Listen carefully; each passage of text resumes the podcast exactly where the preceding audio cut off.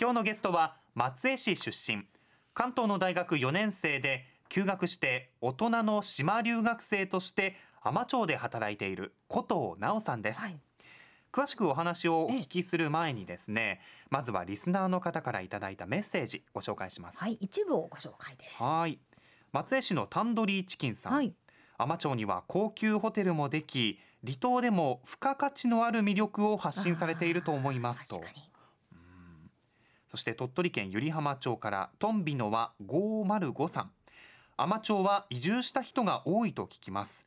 自然の豊かさに加えて人々の温かさがあるのではとそんなメッセージも届いていますそしてねあの米子市のコーポ2号さんは海士町といえばやはり海ですね、うん。とっても美しい景色と心温まる人と場所がやっぱり素晴らしいというこういう声はたくさん届いていました。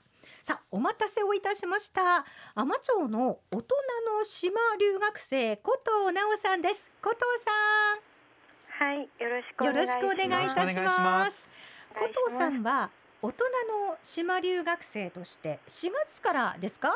はい、海士町で実際にお仕事もして、まあ、生活もされているということなんですが、先ほどの海士町の推しメールいかがでしたか、なんかさっき美しい景色と人ととあったんですけど、やっぱり私も海士町の魅力はそのええ海の見える美しい景色とその島で暮らす人たちかなというふうに思っていて、えうんえ。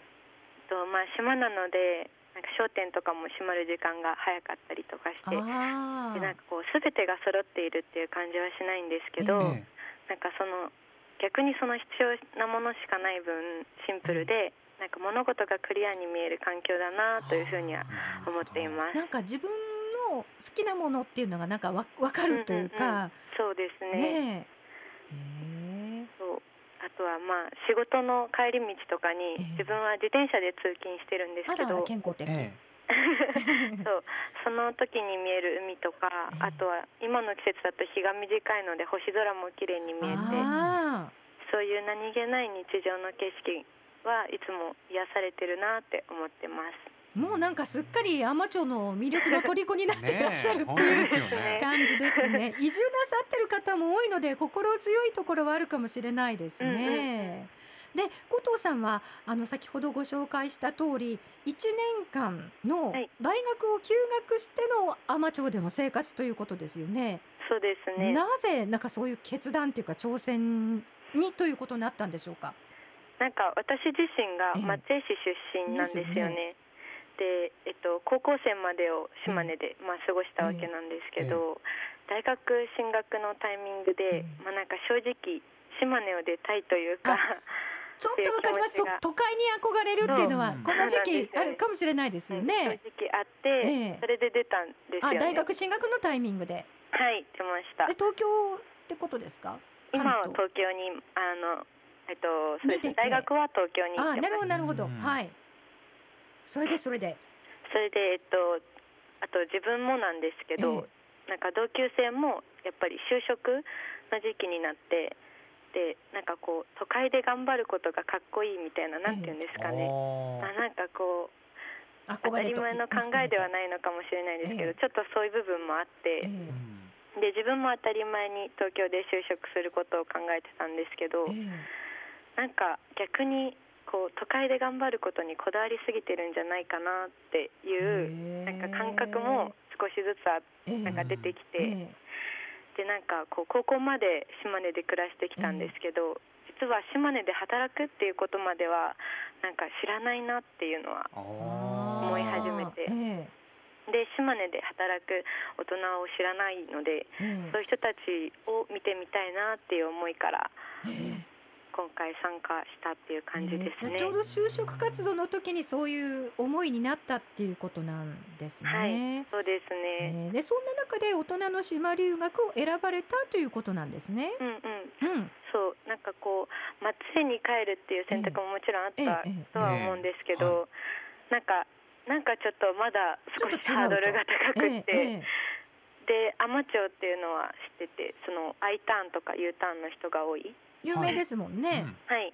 あ I ターンが多いかな。っえ。えていうので有名だったのえでもともと興味があってでその分その I 単語多い分参加あのなんていうんですか行きやすかったあのでそれも島留学に参加しようと思ったきっかけかなと思います。今はあの実際に島に暮らして、うんうん。あのま働いてもいらっしゃる。はい。でそんな大人の島留学生というそうシステム制度があるわけですよね。はい。ぜひこれについて教えていただけますか？はい。えっとまあ私から言えることは結構簡単なことになってしまうんですけれども、えあの道前沖道前ですね。ええ。ええ。海士町と千部と西之島の3町村で行われているプログラムで、え20代の若者を対象としていてえはい。1年間、あと民間企業とか行政機関とかで働いてええ報酬ももらいながら、一年間そういうことはい。働いています。で暮らしの部分だと、えっと、実はシェアハウスで暮らしていて、ええ自分自身結構多い6人ぐらいで暮らしてるんですけど、ええだいたい4人ぐらいのシェアハウスでみんな暮らしていてえ今年は30人ぐらいあ大人の島留学多生いですね。そうなんですよ。えうんうん。え。この西之島千部村海士町でとい。うこと、なんかイメージとしてはおはい。試し移住というイメージになるんでしょうかね。そうですえね。1え。年間お試し一年間とでいうことで、はい。いろんな地域から なんかいろんな方が集まってそうですよね。本当にいろんな方がいます。ねえ、例えばあのどんなお仕事があるんでしょうか？なんかさっき行政機関って言ったんですけど、え役場で働いてる人もいれば、ホテルとかあとは観光協会で光関係ですね。ああなるほど。人もいたりとか、あとは岩牡蠣の養殖牛の飼育とかあ一次ー産業に島に携よってはうん、ええ本当に様々なんですね。はいそうなんです。で、古藤さんはどんなお仕事なんですか？自分自身はこええ。のプログラム大人の島留学のえ運営事務局ええに所属させていただいていて、ええ。はい。広報とかを担当して大事な役割じゃないですか。はい。あとはですええね、あの島留学の他に島体験っていう3ヶ月の短期移住制度があるので、ええとそれで来られる方のサポート業務とかを行ってます。ええあ次来る方そうですね。じゃあ古藤さんはまあ先輩としてねアドバイスなんかもしてあげる立場なので、なんかいいかもしれないですね。実体験のこもったこうんううんね、そうですよアドバイスもで何よりきそうですもんね心強いですよね。お仕事してみてどうですか？大学生から急にこうあのまあおお仕事をするという立場になって。はい、そうですね。人との距離感みたいなものが、やっぱこの島で働いてるっていう分、なんかこう人と関わる機会が多くって、うただその距離感がなんていうんですか、思ってた地域よりかも近すぎない、うん。ああ心地よい距離感。そう心地よいなっていうのがあるので、なんかあとはそのそういう人たちと丁寧に関係性を築いてあーできながら少しずつできることが増えているなって思っているので、いろんな体験ができているなと思ってます。うんなん。かリアルですよね。ね。そうです一ね年。間住んで働くっていうところが。う。んうん。うんね、でしかも暮らすということで、まあだから島に住む一人ということですよね今古そうで藤さんね。すね。で暮らしてみて実際わかることもあるでしょうし、うんうん。まあ体験してみたいない見ないとわからない。体験したからこそわかるというそんなこともありそうですよね。うんうん、そうですね。実際ね古藤さん4月からこう島留学生で感じている島留学のこの魅力っていうのはどんなところなんでしょう？えっと島っていうこともあるので、まあ小さな島、はい、当然三コミュニ島で。ティっていそう。小さな島のコミュニティなので、なんか自分が誰のために何のためにやっているかがすごくわかりやすいなっていうのは思ってなるます。うんうん、自分がしたことが何のためになってるのとか、ええええ。役に立っている感覚？役立ち感。そう。手触り感というかあリアルな感覚みリアたいなもルなんですのがあるのがね。はい。そこがすごく働いていて。充実感っていうことですかうんうん。ね。そうですね。もう名前も覚えてもらって、はい。後藤さんなんて声かけられて仲良くなった方もねう、ん はい。多いんでしょううんうんうんなんか島にとってもね、そういう若者がねうんこう1年間でも住んで活動している姿っていうのはこう活気もあるでしょうし、まあ、お仕事の担い手としてもこれ重要ななんか留学生って感じですよそうね。ですねさあこのうんと3月までってことですかね。はい留学を経て今後の予定っていうのはありますか？えっと、今1年間休学していて参加させていただいてるんですけれども、4月からは大学に復学する予定です。はいでまあ、その復学した後とかは、なんか自分自身もどういう選択をするのかわからないなっていうのが本音なんですけど、うん。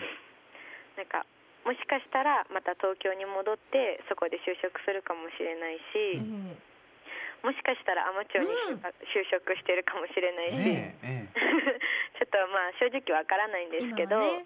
あと、でもあのこのここで出会った海士町で出会った人とか景色はすごく大切だなって自分自身思っているので、ええどんな形になっても海士町に関わり続けられたらなと思ってます。なんかねこの島留学生の素敵だなと思ったのをホームページ拝見してましたら、うんうん。こうテーマっていうんでしょうかね。成功より成長っていうキーワードがあってこれがすごく素敵だなとうんうん思ったんですでこの経験はやっぱり大きくって自分を知ったりこう絶対ね何か残るものはなんかありそうですよね。ねでこの島留学、えー、と古藤さんは1年間の留学なんですが、体験する制度っていうのはこの他にもいろいろあるようですね。そうですね。えっと他にもですね、あのすごく短期的なものだと、ええ。えっと2泊3日のお試し島留学っていうものがあったりとえーか、ハードル低くなりそうですね。うんそうですえね。え